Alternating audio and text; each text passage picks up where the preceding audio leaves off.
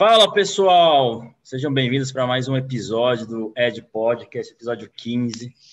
Hoje eu tenho o privilégio de estar aqui com Felipe Pontes, diretor do, do da área educacional do Traders Club, TC School, uma, uma das maiores figuras da, da educação financeira do Brasil.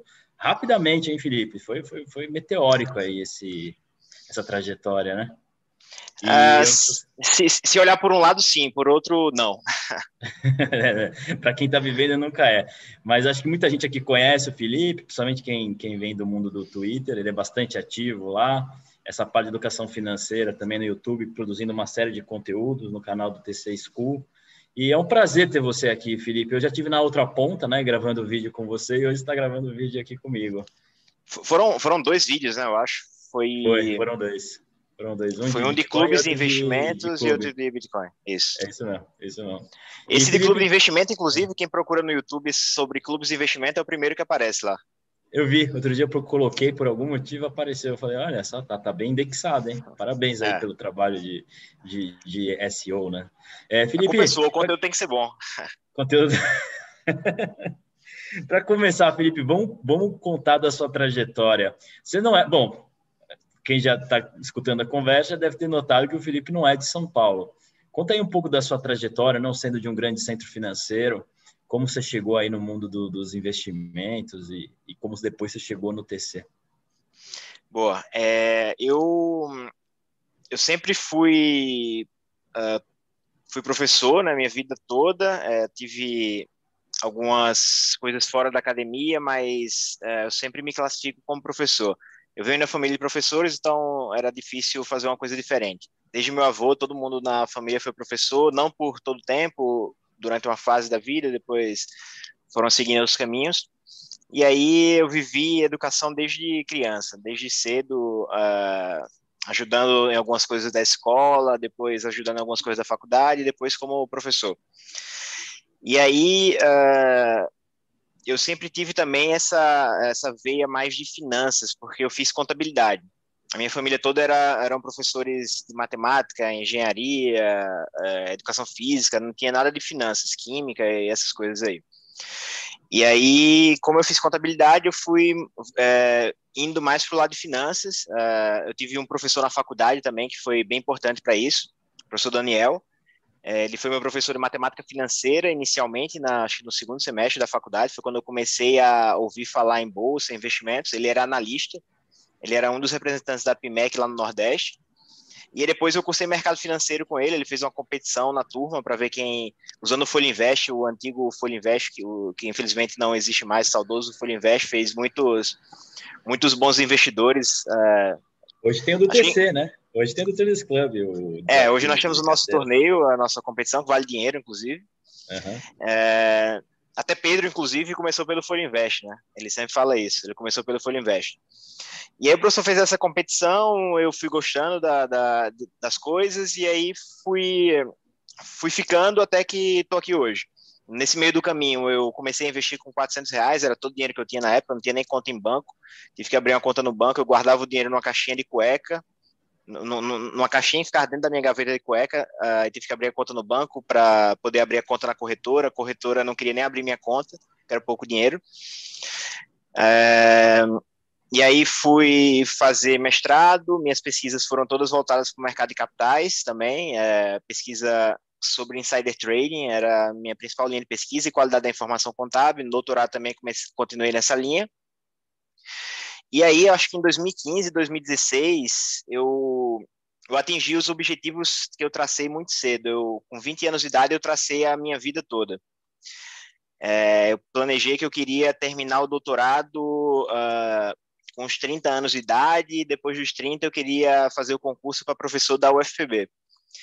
E aí eu terminei o, passei no concurso da UFB com 22 ou 23 anos, eu nunca lembro. É, terminei o mestrado nesse mesmo ano, depois fui para o doutorado, terminei o doutorado com 25 ou 26, eu também não sei exatamente qual, com quantos anos eu tinha. E aí eu fiquei meio, meio deprimido nessa época, porque eu tinha planejado minha vida até os 30 anos, que eu ia fazer essas coisas todas ali por volta dos 30, um pouquinho depois dos 30, e aí fiquei meio em depressão nessa época. Uh, e aí fiquei arrumando coisa para fazer, algumas outras coisas para fazer fora as minhas atividades na, na universidade e de pesquisa. E aí tinha três, eu tinha dois amigos que eu sempre discutia ideias e investimento com eles, é, é Orleans, que é professor da universidade, e Zé Elias, que é professor da, da Federal do Espírito Santo, Orleans é da Federal da Paraíba e Zé do Espírito Santo. E aí, numas férias dessas, eu, eu, é, eu fiquei de arrumar meu blog todo, ajeitar o blog, deixar ele mais bonito. E aí também acabei antes de acabarem as férias. Aí eu fiquei pensando em outras coisas para fazer foi quando eu tive a ideia de montar o clube. E aí eu chamei eles três, eles dois, para montar o clube junto comigo, uh, ah, para gerenciar o dinheiro da minha família alguns amigos próximos que queriam investir em ações. Então montamos o clube. Aí depois eu ainda tentei vir para a área de RI no, na Hipermarcas, na, na época era Hipermarcas, não, não conseguia vaga, ainda bem, inclusive. É, porque a senão eu, bem, né? é, eu, eu, não estaria aqui hoje. É. E e aí, depois, uh, no Twitter mesmo, sempre participando lá, é, Pedro e Memo, o Guilhermo uh, Barra Bernal, me chamaram para eu dar um curso de evaluation na, na, aqui no TC, em São Paulo. Só que na época eu estava muito atarefado, sem, sem, sem conseguir uh, viajar. Até consegui. Eles te conheceram mas... pelo Twitter? Foi Isso. esse o contato? É, me conheceram eu pelo lembro Twitter. da sua página, eu lembro que você publicava coisas é, relacionadas a evaluation, a é, eu postava muito no meu blog, e aí, e aí a galera ia me conhecendo pelo blog e no Twitter, né? E aí eles me chamaram para desse curso Evaluation, eu não pude vir. É, e aí depois de um tempo, o Pedro me chamou de novo para escrever os textos do site do, do TC, para criar o, o, que é o TC School hoje, o site lá. E aí eu escrevi os, os textos de contabilidade, os primeiros. E aí depois um dia tinha um cara no Twitter, é um fake lá do Twitter, chama o arroba dele, acho que era Mr. Redneck, acho que é esse o arroba dele, MR Redneck, tem a, a foto era de Eugene Fama, o pai lá da hipótese mercado eficiente. E aí ele perguntou, pô, tu faz umas análises boas, tal, por que que tu tá, tá, tá na academia e não no mercado? Como se estar na, estar na academia fosse uma coisa ruim. Aí eu disse, ah, se aparecer alguma coisa fora da academia que seja do meu interesse, é, não vejo problema em migrar. Aí Pedro viu esse, essa minha resposta, me ligou, acho que quase na mesma hora. Disse que estava querendo crescer a área educacional TC e a área de dados, que na época a gente não disse a ninguém, ficamos calados, é, montamos a área educacional e a área de dados em paralelo, sem dizer nada a ninguém. E aí todo mundo achava que eu só ia montar aqui a área educacional. De repente nós lançamos o Matrix, TC Labs e todas essas outras coisas aí que nós, nós estamos fazendo. E aí essa é a minha breve história até chegar aqui. Essa, essa ponte da, da. Se tiver barulho aqui é porque tá caindo um pé d'água aqui. Beleza, espero, eu não espero que não chegue aqui a chuva. Estou em Moema, vocês estão aí na Vila Olímpica. Vila onde vocês estão? Itaim, Itaim, né? Itaim. Itaim. Então tá, tá, tá chegando logo mais aí. É, essa ponte da, do mundo acadêmico para a rua, né, para a economia, né, para frente do, do para trás do balcão, né, melhor dizendo, não é muita gente que faz, né, Felipe? É, você, desse pessoal que você criou o clube, teve mais alguém que veio a trabalhar também na iniciativa privada ou, ou seguem na academia? Não, é, existe, ah, de fato, eu sempre fui, eu tive sempre um pé nos dois lados, porque toda a minha pesquisa sempre foi voltada para o mercado financeiro, mercado de capitais. As minhas pesquisas eram voltadas para coisas que eu usava. Sempre teve interesse também, né? Acho que isso que é isso. o essencial, né? É, mas infelizmente isso não é o comum. A gente vê muito preconceito dos dois lados, tanto da academia com o mercado e do mercado com a academia. O que é uma burrice, mas infelizmente é assim. Inclusive eu sofri com esse preconceito quando eu vim para o TC. Fui boicotado ah, é? algumas vezes. É, recentemente, mais recentemente, fui convidado para coordenar um congresso numa universidade importante aqui do Brasil, uma das mais importantes na área de finanças. E aí, quando descobriram que eu não tinha mais o selinho da universidade, me desconvidaram. Na verdade, nem desconvidaram, simplesmente chamaram outra pessoa e eu só soube quando essa outra pessoa já estava lá. É, então, tem dessas coisas, infelizmente. São os, os dinossauros, né, que tem na, nas duas pontas. Eu sempre tentei fazer essa, essa relação entre academia e mercado. E é justamente isso que eu faço aqui no TC. No TC eu faço exatamente a mesma coisa que eu fazia na universidade. Ensino, pesquisa e extensão.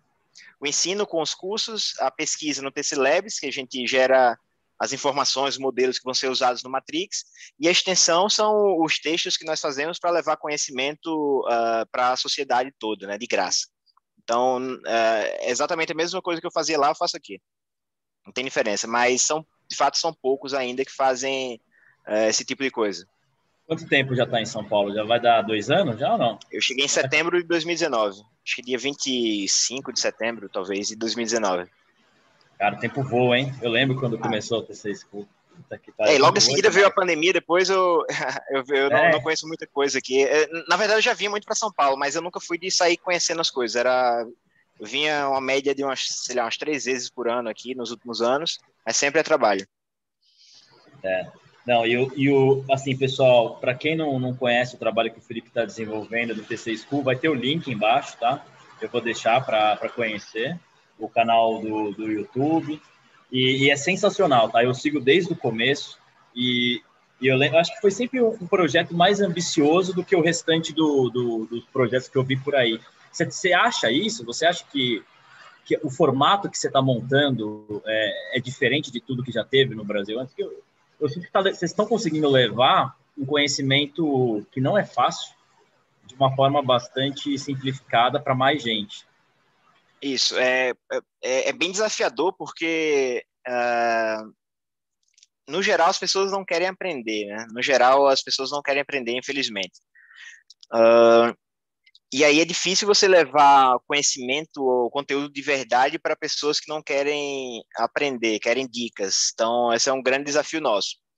E aí, como é que nós tentamos resolver esse problema? é, juntando o que tem no TC, que todo mundo já conhece, com uh, o conteúdo educacional. Então, lá a gente tem é, trocas de ideias e investimento e tem também um conteúdo para que a pessoa consiga andar sozinha.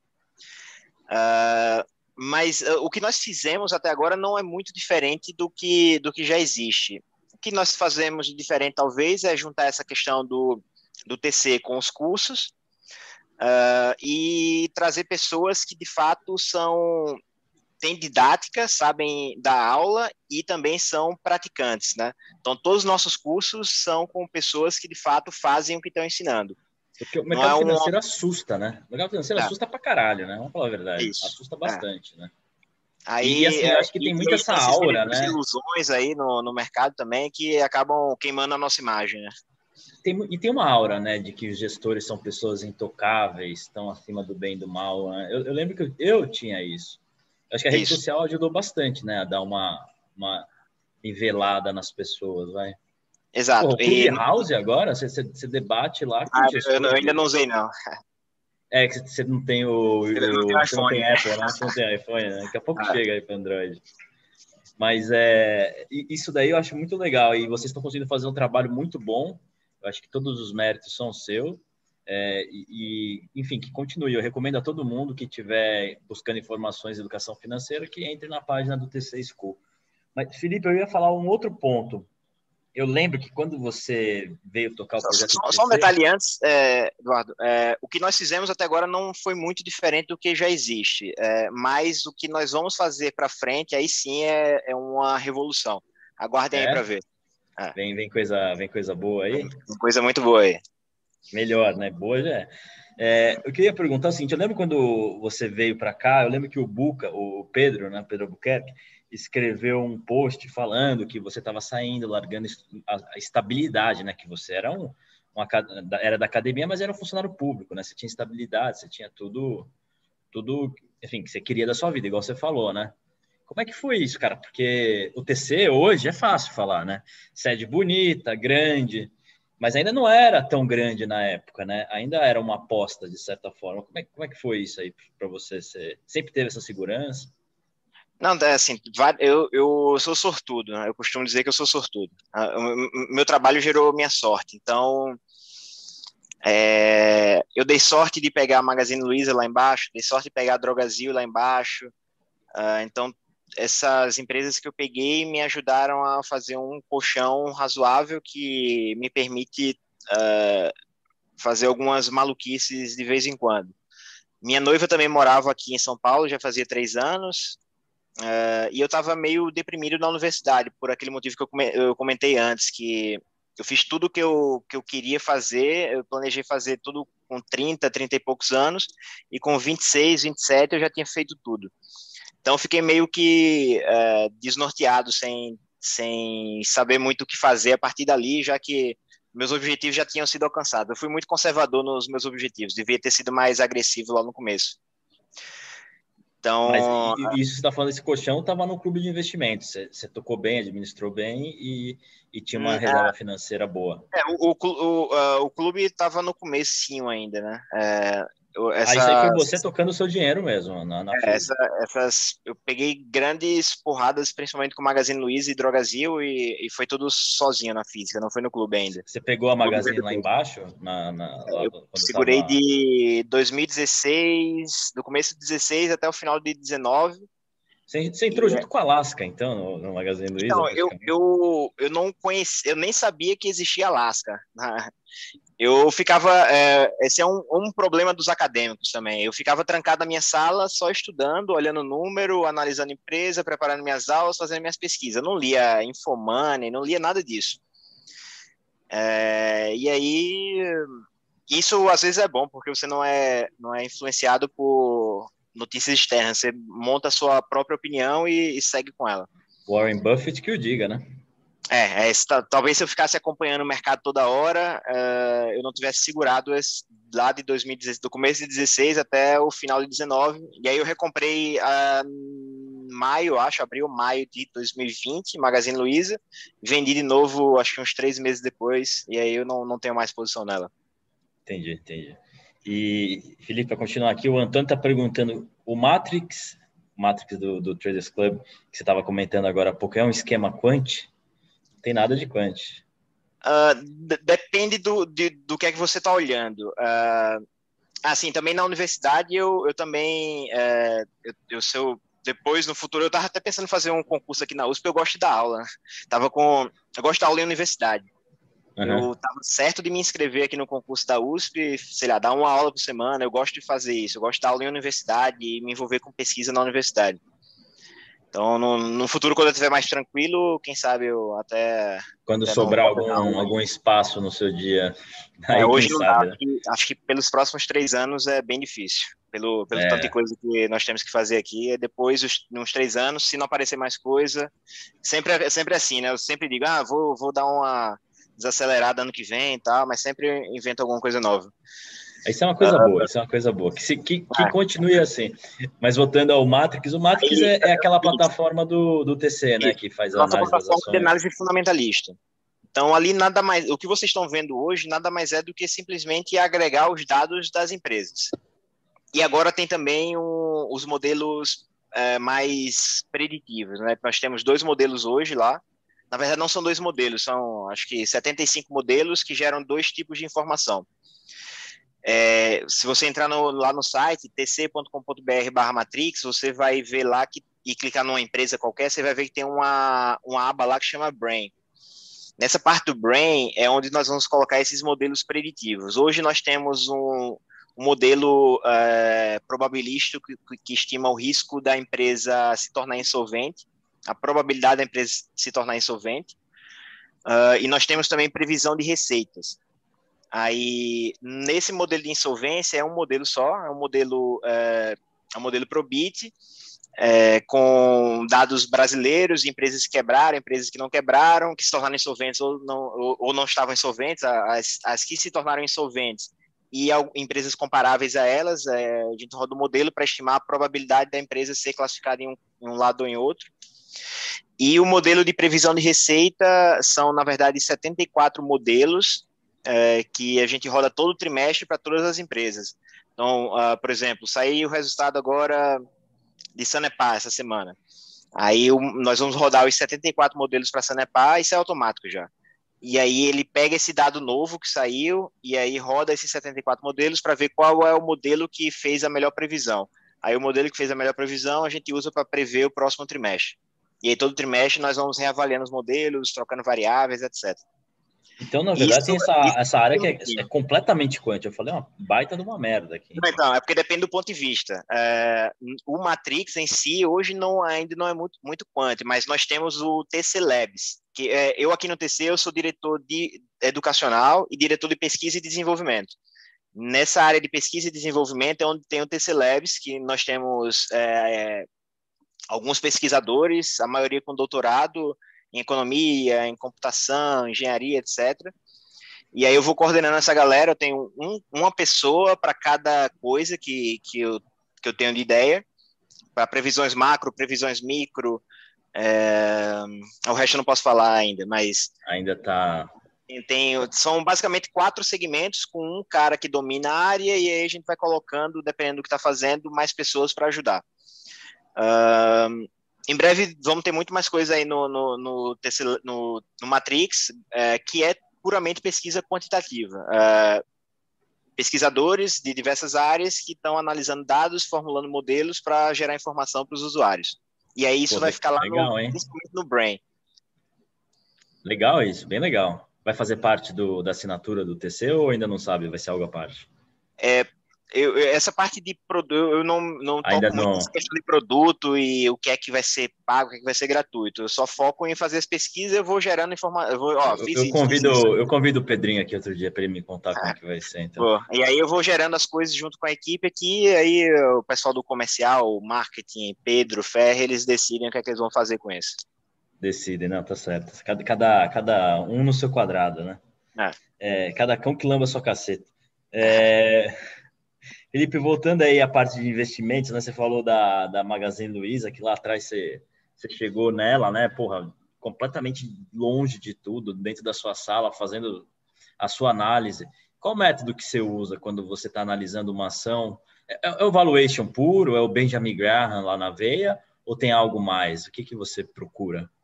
Eu sou puramente fundamentalista. Eu, não, eu até já estudei análise técnica, mas nunca parei para usar na prática. Então, eu não sei nada de análise técnica. Eu sei que existe, que tem uns padrões lá, uns, uns indicadores, etc., mas não uso nada disso. É só análise fundamentalista mesmo. É, nem toda empresa eu consigo, principalmente agora que eu tô, tô aqui no TC, né? É, quando eu estava na universidade, eu dava aula de valuation. Então, uh, eu não só para os meus investimentos, mas para a aula também eu tinha que modelar a empresa, avaliar, para gerar exemplos para os alunos. Aí hoje aqui no TC eu não tenho mais tanto tempo para ficar modelando o fluxo de caixa, então eu tenho usado uh, uh, as minhas análises próprias uh, junto com a equipe do, do, do, clube, mas eu não faço valuation de todas. a gente divide entre. Nós temos hoje 10 empresas, então a gente divide mais ou menos igual quantas empresas cada um fica, e aí usa fluxo de caixa, descontado, múltiplos.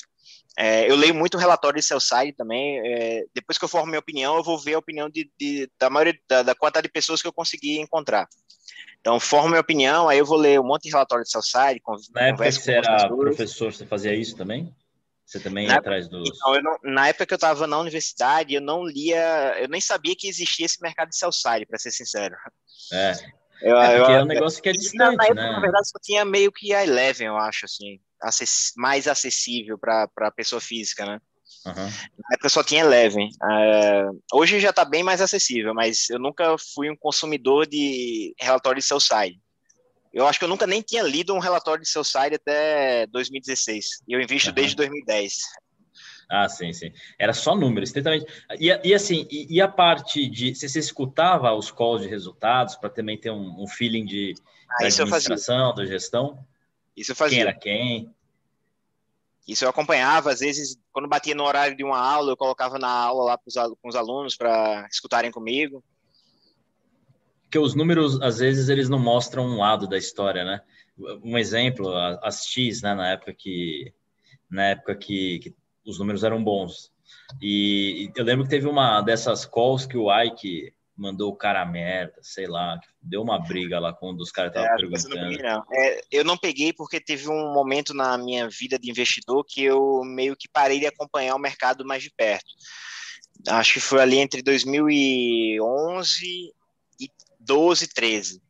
É, porque foi na fase que eu estava entrando no mestrado, terminando o mestrado e, e começando o doutorado. Então, eu não tinha uhum. tempo de estar acompanhando.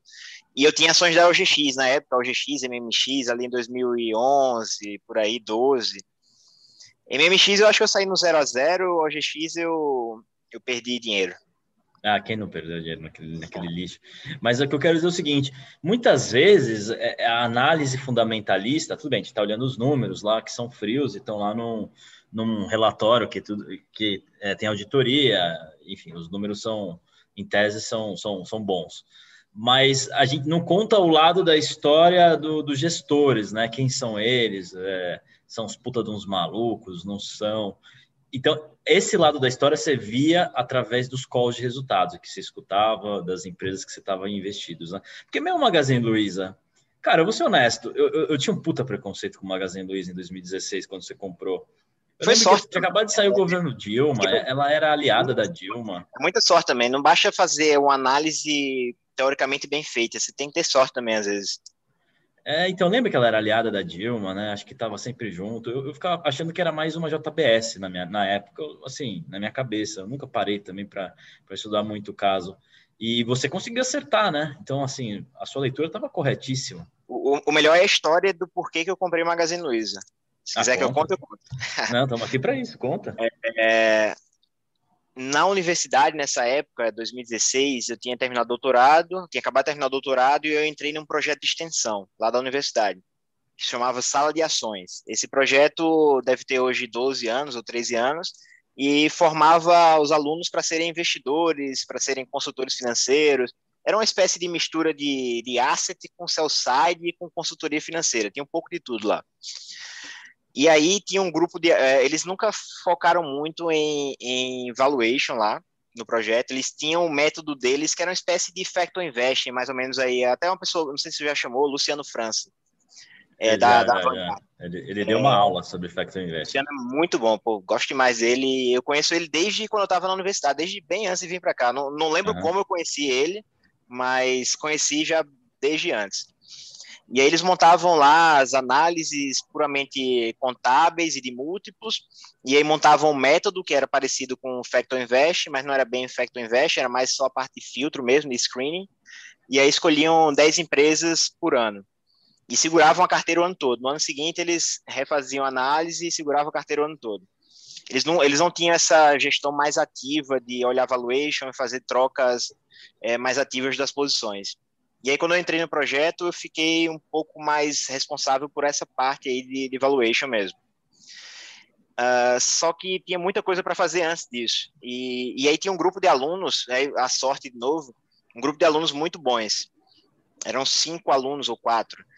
E aí esses alunos, eles me chamaram, eu dava a disciplina de valuation na graduação, mas não era dentro do projeto era no curso de ciências atuariais. Esses alunos perguntaram se poderiam, eles eram de economia, de contabilidade e de administração. Aí eles perguntaram se podiam assistir a minha disciplina no curso de ciências atuariais. Eu disse que podia. E eles não ficaram satisfeitos só em assistir a disciplina, eles queriam mais. E aí eles me perguntaram se dava para a gente fazer um grupo de estudos. E aí toda quarta-feira, é, toda quarta-feira à tarde, eles apresentavam um capítulo do, do Dark Side of Valuation, de Damodaran, que aqui no Brasil acho que é o lado obscuro da avaliação, a tradução.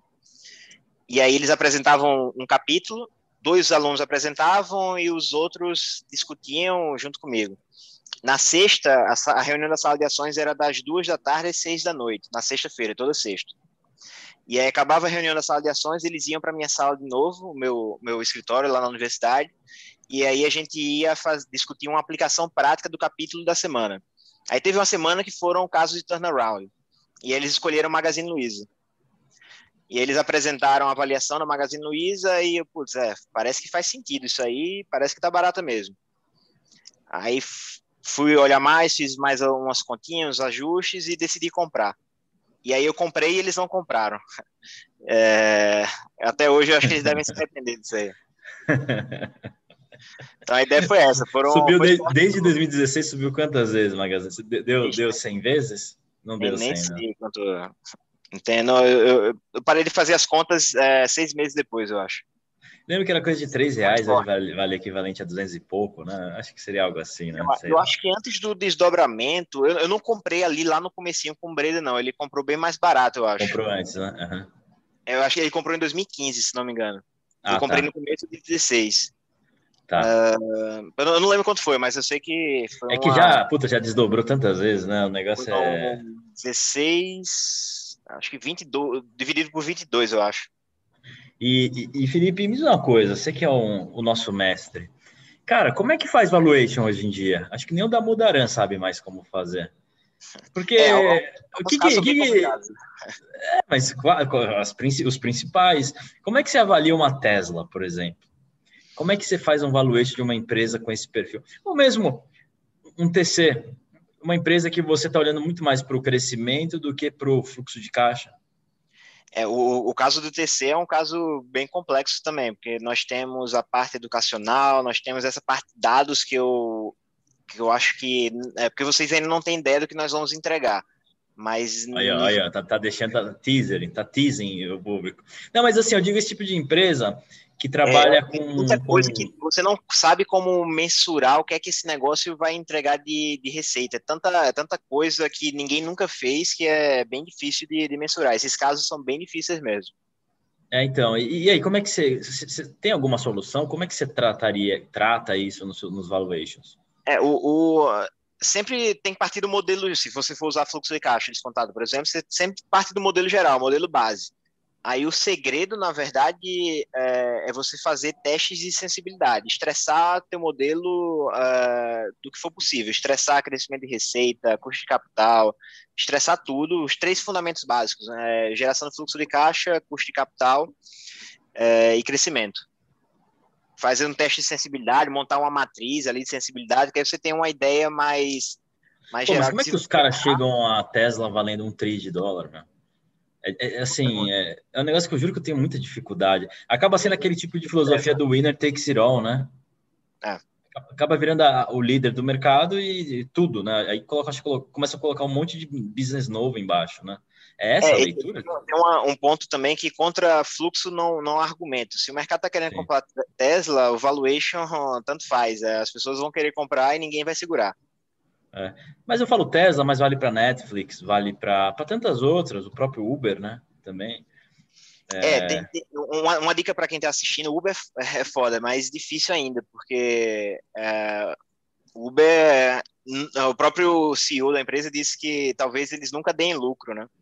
E no Brasil você tem local web, você tem Banco Inter, tem casos aqui no Brasil também, né? Que, assim, o pessoal fala, porra, é, eu tive uma, uma entrevista, eu falei aqui um dos episódios, eu falei com o Luiz Nunes.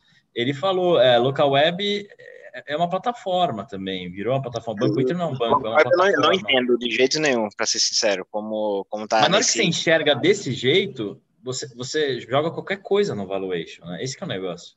Então, o, o, modelo aceita qualquer coisa, né? Você é só mexer nos números lá que vai dar o que você quiser. Agora você vai estar se enganando, né? É, o ponto é esse, você vai estar se enganando. O modelo aceita o que você colocar lá, o modelo vai aceitar.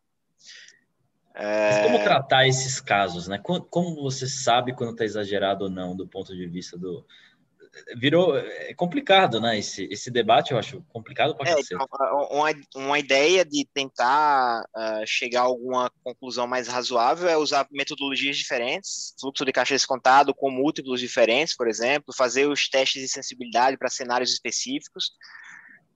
É, usar o múltiplo adequado, né? Porque não adianta você pegar uma empresa de crescimento e usar preço sobre lucro. Não faz o menor sentido.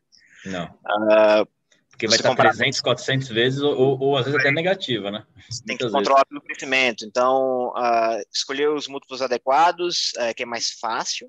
É, tentar usar as premissas adequadas, que é bem difícil, então por isso que é importante você fazer os cenários diferentes, estressar o modelo, fazer uma matriz de sensibilidade. É, essa é, é, usar TIR também, não só o fluxo de caixa descontado, tentar usar TIR para ver o que é que está implícito dentro do modelo. Então tem é, usar, tentar triangular mesmo, usar várias metodologias diferentes para tentar ver uh, se faz sentido ou não. Ontem eu estava dando uma olhadinha, estava ajustando o múltiplo da Via Varejo, e a Via Varejo parece. Eu não, eu, é, eu não vou dizer o número porque eu sou horrível de decorar número. Pode ser que eu diga um número aqui e, e não seja o que está na minha planilha. Uh, mas a Via Varejo, pelo ajuste do múltiplo que, que eu fiz ontem, é, tá muitíssimo barata. E a Magazine Luiza tá muitíssimo cara. Agora, pode ser que continue assim. Pode ser que a é. empresa cara continue cara porque ela tem qualidade. E a empresa barata continue barata porque o mercado está enxergando que pode ter algum problema lá. O mercado ainda não confia na empresa. Então tem. É, os caras tacam é growth, né? Nas caras. Eles tacam Isso. growth, XP, Magazine Luiza, Mercado Livre, que não é tradado no Brasil, mas é, tem atuação forte no Brasil. Né? Acho que o nego deve pegar a perpetuidade deve colocar alguma coisa horrenda lá. De Isso. growth, sei lá. Né? Aí justifica é... qualquer coisa, né? Exato. É, então é isso, é usar modelos diferentes, técnicas diferentes, é, e, e, também olhar o qualitativo. Eu, eu, vejo as pessoas focando muito no quantitativo e o quantitativo às vezes é o menos Exato. importante. Eu até, eu não sei se foi hoje ou foi ontem, eu dei um exemplo no Twitter, o pessoal comenta, dizendo que valuation morreu, e aí eu peguei um exemplo, eu citei uns exemplos lá tal, e peguei um exemplo da lata de cerveja. Eu, no supermercado, olhando qual era a lata de cerveja que tinha o preço por ml mais barato, que é uma avaliação relativa de múltiplo. Eu vi, eu vi. Por ml igual ao preço sobre lucro. Uhum. E na conta que eu fiz, o preço sobre ml da Heineken estava mais caro do que da Stella, mas eu preferi pegar a Heineken, porque eu gosto mais da Heineken, tem qualidade. A qualidade para mim é melhor da Heineken. Eu gosto mais da, da, da, Heineken do que da Stella. Eu gosto das duas, mas eu prefiro a Heineken. Então eu paguei um múltiplo mais caro por causa da, dessa, desse fator qualidade específico. Qual que tá mais barata, Heineken ou Beck? Heineken ou Beck por, por, por ml? Você chegou a? Ah, eu, eu, eu, eu, nunca comprei dela. Eu acho que eu já tomei. É a, a que a Ambev colocou para brigar com a Heineken. Eu acho que Sabe eu nunca tomei. É, né? Eu já tomei dela, mas eu nunca comprei. É boa, viu? É. é boa. Sabe qual que é, né? Sei qual é. é eu, já, eu, já, é. eu, já, tomei em barra, aí não, não, não sei quanto é que era. Né? Ah, não. Aí, aí o, preço por ml explode, né? É. Esse e uma pergunta que eu acho também que é um negócio interessante, não sei se você já parou para pensar, dá para metrificar, é, enfim, tentar tentar quantificar qualidade dá para quantificar tudo que você quiser com proxies. É, inclusive, eu recomendo a leitura de um livro chamado, é, que vai dar umas ideias sobre isso, chama Super Previsões. Super Previsões. É, tem tradução para português, em inglês é Super Forecasters. É, em, em, português traduziram para super previsões quando deveria ser super previsores. Uh, esse livro é muito bom. É, vai dar várias ideias sobre como mensurar um monte de coisa. Na, na minha primeira aula de evaluation, inclusive, é baseada na ideia desse livro.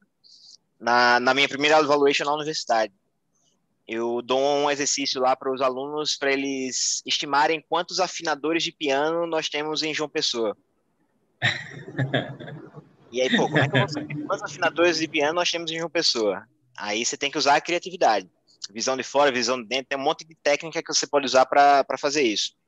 Então, uhum. você pode pensar, bom, quem é que usa piano? Aqui em João Pessoa não tem tanta gente rica, então talvez pianos aqui só em hotéis e algum restaurante chique que não tem muito em João Pessoa.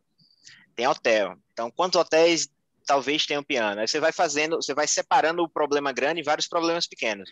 É então, tipo aquelas perguntas de, de RH para entrar numa empresa, né? Eles têm é. esses problemas.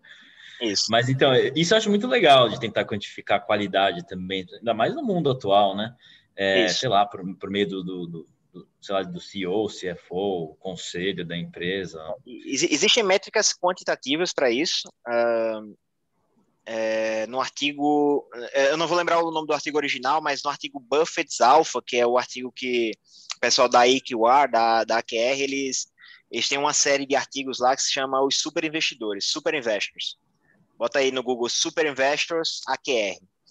Aí tem uma série lá que eles vão uh, dissecar o retorno dos principais investidores do mundo. E eles fazem isso com factor investing, com calculando os fatores de risco tal e quebrando o retorno em fatores de risco. E aí, o Warren Buffett, um dos principais fatores é o fator qualidade. E ele diz lá como é que eles mensuram a qualidade. São várias proxies é, de qualidade, ele, ele faz um Z-score para chegar num fator qualidade específico. Aí tem um, um artigo de Cliff, que é o chefão lá da, da EQR, que ele, ele que desenvolveu essa métrica num artigo separado. Quem quiser saber como metrificar, quantificar isso aí, dá uma lida nesse artigo que tem uma ideia lá. Mas eu, eu gosto de medir qualidade, por exemplo, olhando, escutando as conference calls e vendo se as passadas, tipo, se eu vou analisar a empresa pela primeira vez, eu escuto as conference calls passadas e aí eu vejo se a gestão entregou o que prometeu, por exemplo. É uma forma de, de medir a qualidade. Entendi, entendi. E, Felipe, aproveitar que você está aqui, usar um pouco do seu cérebro. Como é que você enxerga a hipótese de eficiência dos mercados? Estou ficando mais acadêmico agora, já. Só de conversar com você, já estou ficando mais acadêmico. É, a hipótese de eficiência dos mercados e o retorno de pessoas como o Ferri, por exemplo, ou mesmo como o, o, o Buca, Pedro Albuquerque. Pessoal, depois pesquisa aí, vê o fundo do Buca, o Cosmos. É, é, é assim, é, é, ele, ele pega, ele pega a eficiência de mercado e limpa a bunda com ela a tese de eficiência de mercado? Nós classificaríamos ele como, como, como uma anomalia de mercado. Mas, é, na verdade, é o seguinte, a, a hipótese de mercado eficiente, ela explica tudo. O problema das pessoas que criticam a hipótese de mercado eficiente no geral é porque elas não conhecem o que estão falando e aí acabam falando é, besteira. O que, é, o que é um mercado eficiente? É um mercado que ele precifica as informações. Então, o preço da ação reage a uma informação nova. Isso acontece ou não acontece? Acontece. Agora, acontece perfeitamente? Não. É, por que não? Porque nós não somos. Aí tem as premissas da hipótese, né? Por exemplo, nós somos racionais, nós não somos racionais, totalmente não, racionais. Não, nem não. todo mundo tem acesso à mesma informação ao mesmo tempo. Tem várias. Simetria vários, isso, uhum. vários limites ali na, na hipótese de mercado eficiente. Mas, no geral, o modelo ele, ele faz sentido. Só que uh, o que, é que a gente diz uh, atualmente, né? Atualmente não, desde 2003, na verdade. É, 2003 com um artigo do professor Burton Malkiel, uh, que ele tem uns livros também são bem legais, aquele uh, Random Walk Down Wall Street é o livro é um livro dele. É, H, é, o outro eu não lembro exatamente o nome, mas é mais ou menos como se fosse um guia para aplicar esse, esse random walk. Porque o random walk, o passeio aleatório, é, que, é a matemática que está por trás da hipótese de mercado eficiente. É um uhum. passeio aleatório. Uh, e tem o The Elements of Investing, que foi o melhor livro que eu já li em toda a minha vida sobre investimentos. É o livro que eu queria ter lido quando eu comecei a investir. É, e aí ele... Nesse artigo é o The Elements of Investing? É, é desse cara, Mal, Malkiel, Burton Malkiel. Ah, dele também? Ah, tá. É. E aí, nesse artigo de 2003, é, o título do artigo é Efficient Market Hypothesis and Its Critics, a hipótese mercado eficiente e as suas críticas. E nesse artigo ele faz um levantamento da literatura de, de, da hipótese de mercado eficiente, diz lá que o mercado se comporta como sendo eficiente, mas não é totalmente eficiente. E aí ele cunhou a, a expressão que o mercado é parcialmente eficiente na forma semi-forte. É... Então, é, o que, que Seja lá o que isso significar. O que na prática? Que o mercado tem um comportamento como se fosse eficiente, mas às vezes as pessoas, às vezes não, com muita frequência, as pessoas exageram tanto para cima quanto para baixo, mas na média o mercado vai se ajustar, os preços vão se ajustar aos fundamentos. Então, a gente vai ter períodos aí de exagero, mas uh, uma hora os preços vão se ajustar. E aí, como é que os preços se ajustam? Isso, como é que os preços se ajustam? Quando mais pessoas estão seguindo a empresa, comprando e vendendo as ações, mais analistas estão seguindo, mais fundos estão seguindo, mais mídia está fazendo a cobertura da empresa, então isso faz com que os preços eles se tornem mais eficientes. Por a isso que a gente encontra, reduz, né? isso, por isso que a gente encontra tanta oportunidade, muito mais oportunidades em empresas menores, porque essas empresas menores são menos cobertas por analistas, fundos, mídia e investidores em geral. Verdade, é verdade. Eu concordo inteiramente com isso. Faz todo sentido, inclusive, né? Você não tem aquele, aqueles é, grandes, aqueles tubarões, né? Os grandes players que estão em cima, né? Olhando com uma isso. lupa, né? Porque qualquer fluxo de capital deles joga o papel para cima ou para baixo amassa ou levanta demais. O Zoc está é, perguntando. Só, ah, um detalhe adicional, Eduardo, sobre essa questão de mercado eficiente. É, existem os modelos para a gente, tipo, esses modelos de Factor Investing, eles assumem o mercado eficiente, que o mercado não é totalmente eficiente, e aí você consegue explorar algumas anomalias. É o que o Luciano faz na prática. Ele usa o conhecimento científico para ganhar dinheiro. E o fundo dele está indo muito bem. Tá indo é, muito bem. Eu, eu rodei um modelo desse para o Cosmos, o fundo de Pedro. E eu não lembro exatamente quanto era o retorno médio dele anual, mas vamos supor que seja, sei lá, 40% ao ano. De 40% ao ano, 39,8% do retorno dele é puro alfa. É puro alfa. É, é, só alfa. Ou seja, é a habilidade de market timing, dele entrar e sair na hora certa e escolher os ativos uh, é, para entrar e sair na hora certa. Ah, impressionante mesmo. O, tanto ele quanto o Ferri tiveram aí uns três anos que até o ano passado, não sei como é que tá agora, faz tempo não, mas que assim é impressionante assim, a capacidade que eles tiveram de gerar alfa é, Aí que a do Ferri não é aberta. Se fosse, acho que seria ainda maior. Mas, é, só, só é, que o de Ferri deve ter muito mais volatilidade também. Aí isso afeta o alfa. Ah, tá, tá. É, os outros fatores talvez absorvessem, não sei, teria que pegar os Teria dados, que rodar, né? É. Mas o Ferri não tem carteira pública, não tem fundo igual Mas eu imagino que ele deve ter muito mais volatilidade do que o Cosmos. Acho que sim. Pelo que eu já escutei, acho que sim. É. E ah, o Zoct estava perguntando sobre unir a análise fundamentalista com, com análise técnica. O que, que você acha disso? Dá para metrificar também, né? Sei lá, digamos. É, é, é, eu acho que faz sentido se você acreditar. Assim, as evidências com relação à eficiência de mercado são desfavoráveis tanto para fundamentalista quanto para técnica. Aí é, é, preciso que as pessoas entendam o que isso quer dizer. A, a gente trabalha com, com a média, né? A gente não trabalha analisando casos específicos. O, o AQR fez isso com Super Investors, né? A série lá eles analisaram casos específicos. Na média, teoricamente, pela, pela hipótese mercado eficiente e os modelos estatísticos, não dá para ganhar dinheiro nem com análise técnica nem com fundamentalista. Mas a fundamentalista ainda é, é melhor do que a técnica. O que isso quer dizer, ganhar dinheiro? Não quer dizer que você vai perder, quer dizer que você não vai ter retorno normal, um retorno acima do que você deveria ter com base no risco que você assumiu é, que é o alfa, né? Ou não geraria alfa. É, então, uh, teoricamente, onde das duas funcionaria, mas é, existem alguns, alguns casos específicos que ganham dinheiro usando as, uma ou outra e usando as duas também. Eu acho que faz sentido, inclusive, mais uma vez, o fundo lá do Luciano tem um, um fator que ele usa que chama momento, e momento é uma espécie de análise técnica também. Então ele meio que mistura nesse, nessa estratégia de gestão dele lá no Avantgarde o, as duas, técnica e fundamentalista. Momento parece que é um fator bem importante para ele. É, momento acho que nos Estados Unidos é bastante usado também, né? Então, é. É. Que, que é assim, o que é forte ganha mais força, o que é, é força gera força e fraqueza gera fraqueza, né? Isso. Assim, e aí uma hora vai reverter a média, aí você vai surfando a onda até lá. Exatamente, exatamente quando fica muito longe, né? É uma questão. Hoje em dia acho que é mais premente do que nunca, né? É, continuando aqui, Mr. Pontes, o é, que, que, você espera para 2021?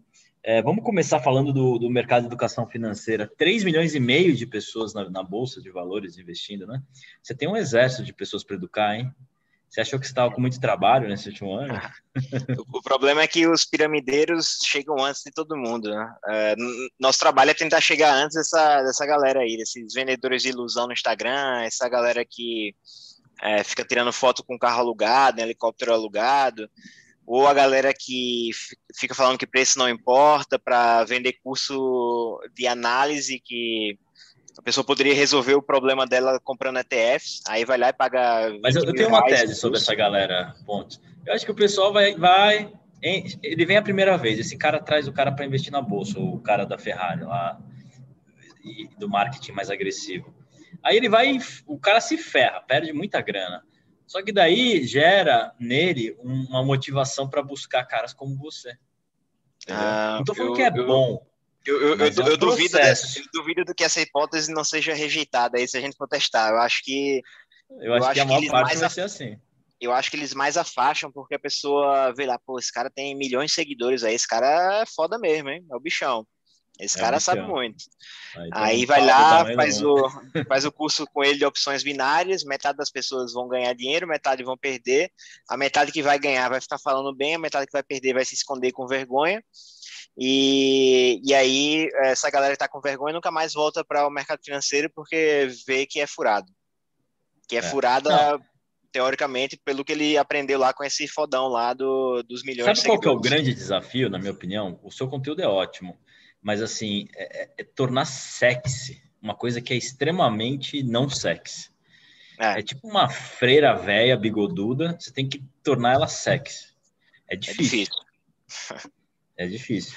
É, Antes que é... me cancelem, eu não tenho nada Isso... contra freiras velhas bigodudas.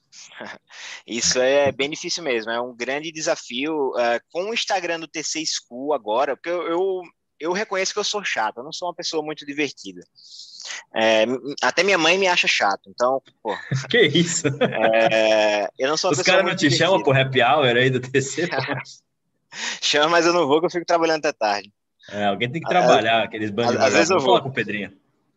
falar com o Pedrinho. É, e aí, é, pô, esqueci o que eu tava falando. Ah, tá. É, depois que nós fizemos o Instagram do TC School, é, isso deu uma bela melhorada, assim, de, o conteúdo ficou mais divertido, sem perder qualidade.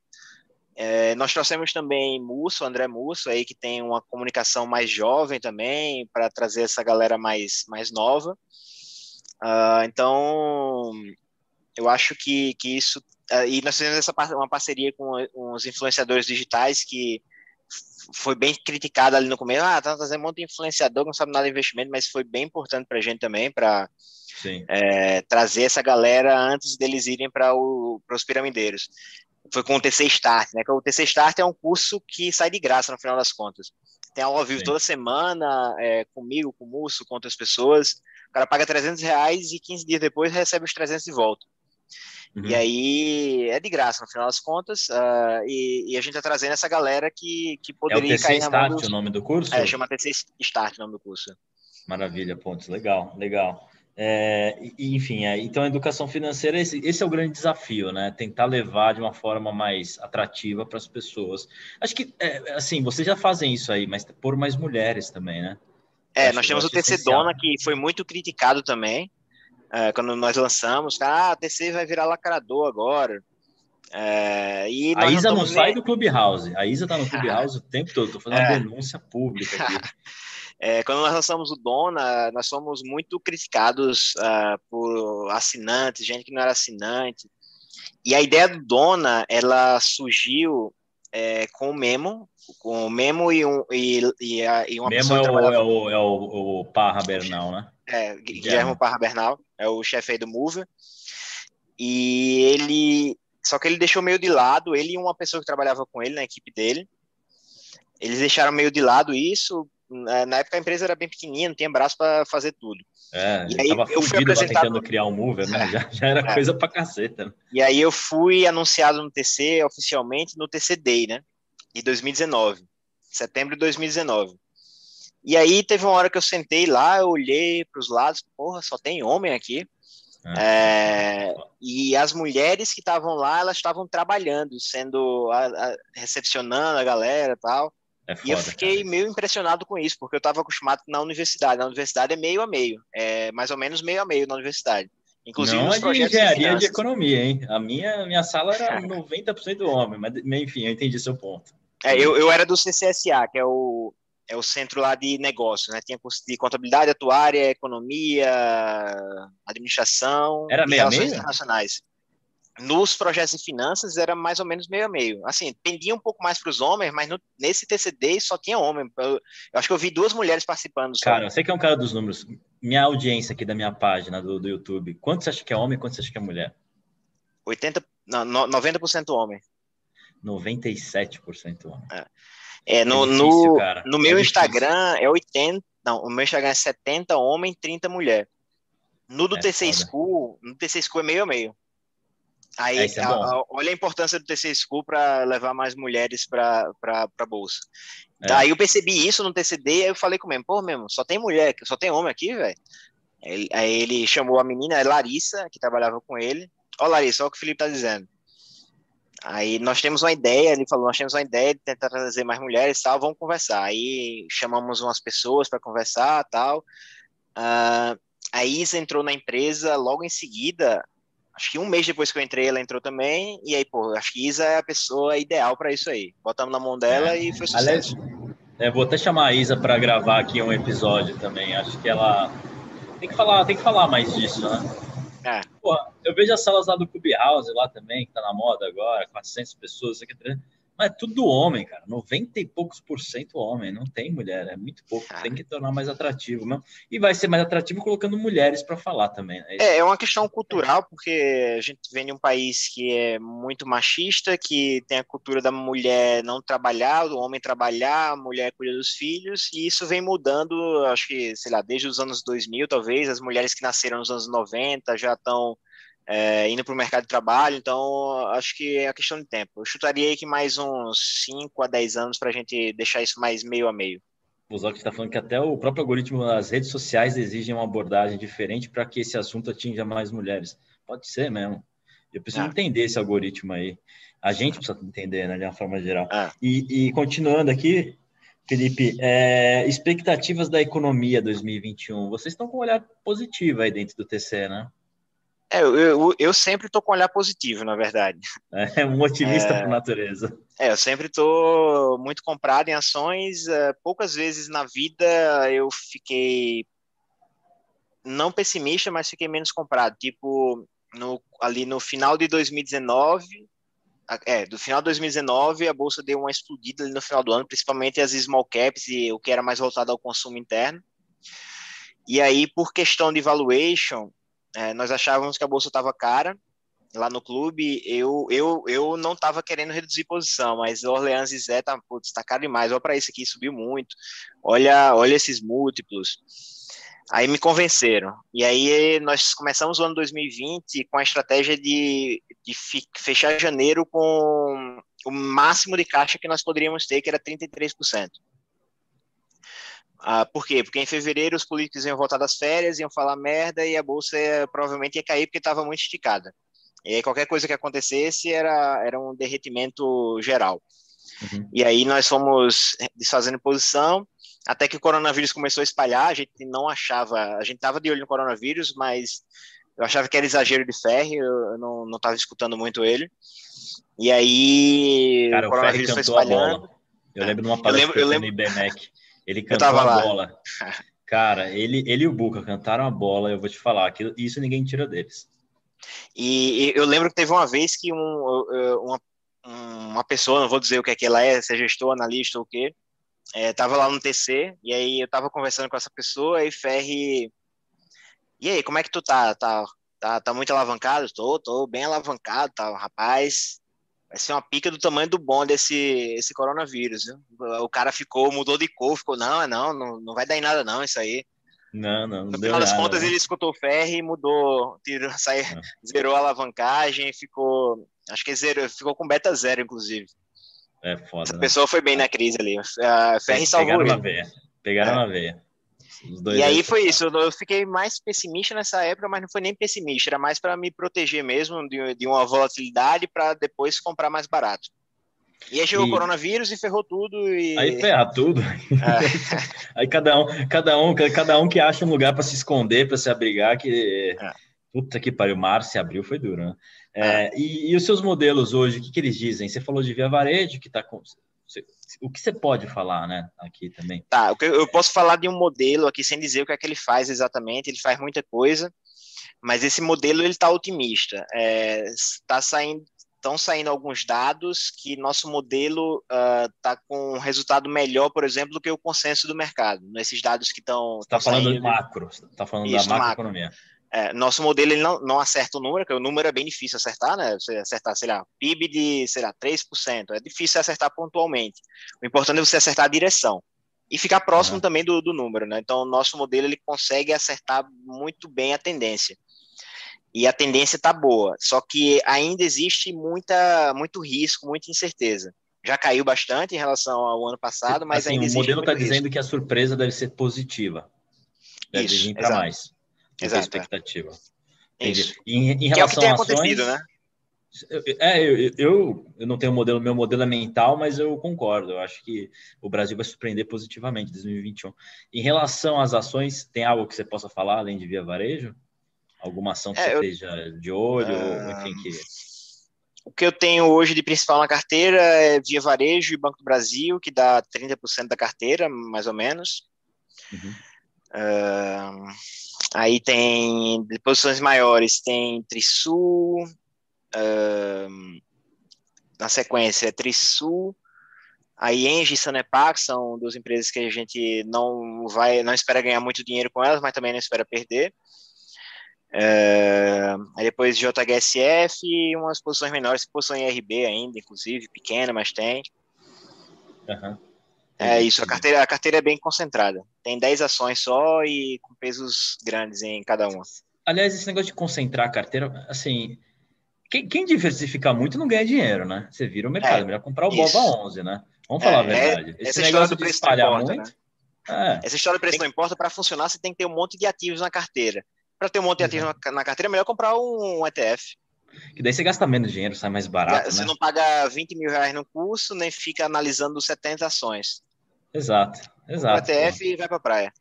E vai para praia, fica feliz. É melhor, né? É, é. Tenha poucos ovos, mas cuide bem dos ovos, né? É melhor. É, né? Existe, existe uma pesquisa aqui no Brasil que mostra que a partir de 12 ativos na carteira, você não tem mais efeito de diversificação.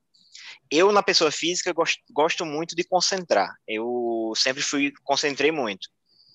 É, mas quando eu montei Quem o clube. Quem faz dinheiro concentra. Quem faz dinheiro ah. concentra, necessariamente. É, é, tem que ter o estômago preparado, né? Não, não, é todo mundo também que aguenta. Aí ah, sim, que, sim, sem dúvida. Sem tem dúvida. que ir devagar e vendo até onde você aguenta. Eu, tanto faz, eu não me importo nem um pouco em ver minha, minha carteira cair 30% num dia, como já aconteceu. Eu tem a época que acho que minha carteira ficou acho que uns 80% a 90% em três ações só. Uhum. Não, tudo então, bem, você estava acreditando e. É, enfim, que era Magazine você Luiza, gest... Drogazil e, e Smiles. Aí Smiles depois eu me ferrei. Mas você tem uma gestão de risco, né? Também. Você sabe onde você tem que sair, enfim. É, na pessoa física eu não tinha muito gestão de risco, não. Eu era bem malucão mesmo. Eu comprava e não tava pau. nem aí. É, é, se eu tava convicto no fundamento, tanto faz para mim o que acontecer no curto prazo. O meu foco é no longo prazo. Entendi. No clube aí eu já faço uma gestão de risco maior. É, nós temos os preços alvos que nós temos para cada ação, a gente compra no máximo a, a, um valor, tipo, varia ali, a gente dá um desconto de no máximo 30% do preço alvo, dependendo da ação, se for muito arriscada, mas em geral a gente dá um desconto ali para o preço teto de 10%. Aí isso já é um controle de risco para a gente não comprar é, muito próximo do preço alvo e acabar comprando caro por um erro de valuation. Uh, nós temos também um limite máximo que nós queremos ter em cada ação, e aí todo dia eu fico acompanhando isso, e passou do limite eu vendo para voltar para o limite, se caiu algum eu pego esse dinheiro e compro, aqui caiu, eu faço uma gestão bem ativa. Entendi, entendi. Felipe, agradeço muito a sua participação, continue seu excelente trabalho, é, acho que você deixou o pessoal curioso com o que vai vir aí no, no T6 School, é, é o Brain que vai chamar? É, o, o, Brain, o Brain é uma ferramenta de modelos preditivos para a empresa, mas nós temos também um monte de coisa macro que, que vai sair em breve. Legal. É, enfim, acho que o mercado está precisando disso, né? Continue aí o trabalho de educação financeira, salve algumas almas aí, se conseguir salvar algumas, acho que já vai ser um ótimo trabalho. Quem Seguimos sabe algumas tentando. centenas. Segue tentando, né? Porra. Você vai estar competindo com o cara da Lamborghini, mas, porra, pelo menos se salvar, é. ó, sei lá, alguns milhares aí, tá bom, né? Vou, vou postar foto no meu Uber. É, é. é, faz isso, cara. Em vez de ficar tirando foto na Lamborghini, sei lá, posta você foto no carro todo fodido. Usa isso como marketing. É, quando, quando eu tava na universidade, eu, eu ia de ônibus para a universidade. Eu, eu, eu, não, é. eu não gosto de dirigir, eu não gosto. Uh, principalmente é, então. estacionar, encher pneu e colocar gasolina. Eu odeio fazer isso. Mostra Aí que eu... você é a antítese desses caras. Tira foto eu ia de Uber, eu ia de Uber e de ônibus. Aí, e postava foto lá tal. Tira foto num tempra todo arregaçado, entendeu? E faz o anti-marketing. Eu acho que vai chamar atenção. Mas continue seu excelente trabalho aí, Felipe. Eu sou testemunha, eu já conheço o Felipe faz um bom tempo.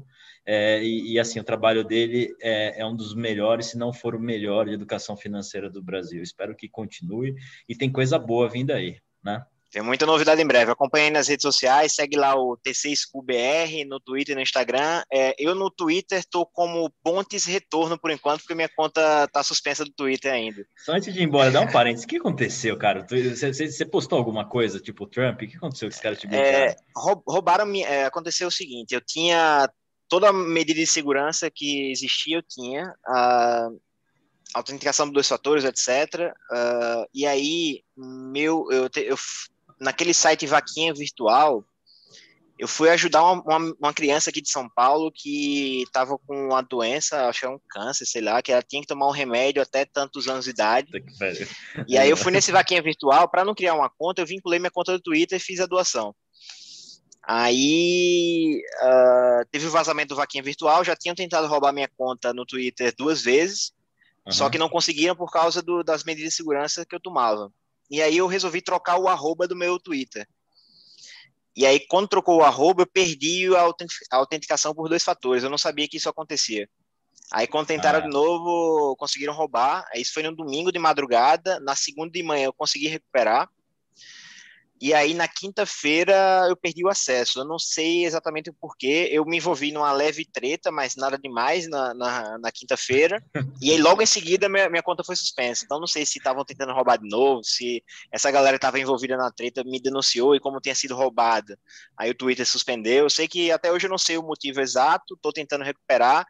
Disseram que está suspensa para sempre. Eu estou tentando outras medidas agora com Somos no todos Twitter novo. das redes é. sociais. É. Somos todos Se não reféns. der certo isso agora, eu vou processar o Twitter. Já me disseram aí que dá para processar e dá para recuperar a conta e você ainda ganha uma indenização. Então, é, se não der certo dessa vez, né? agora eu vou. Eles têm que ser mais transparente. Pra... Eles têm que ser mais. É. Não dá para ser assim. É um ligopólio. Tem que ser mais transparente. É um absurdo. E olha que eu sou um libertário hein, de coração. Mas nesse caso aí, eu acho que eles exageram e falta é. transparência. Você não sabe. É isso. Por enquanto. Por enquanto, amanhã pode ser conta... eu, amanhã pode ser o é. Ferri, pode ser o Buca, isso. é uma merda isso. Tem que, eles é. têm que organizar isso mesmo. É. Mas é isso, é isso, Felipe. Valeu, obrigado. Pessoal, episódio 15, eu vou deixar os links embaixo depois, ainda falta colocar do, do, do School, do TC School. Vou deixar o do YouTube, todos os links do, relacionados. Felipe, eu agradeço. Um brinde a todos, Boa. episódio 15. Um, um, um brinde de água Hoje, aqui. Um brinde de água. Hoje trouxemos o mundo acadêmico junto com o mercado financeiro. E que não termine igual o TCLM, por favor. não, nós temos gestão de risco. Tem gestão de risco. Valeu, Felipe. Falou. Valeu. Valeu, galera.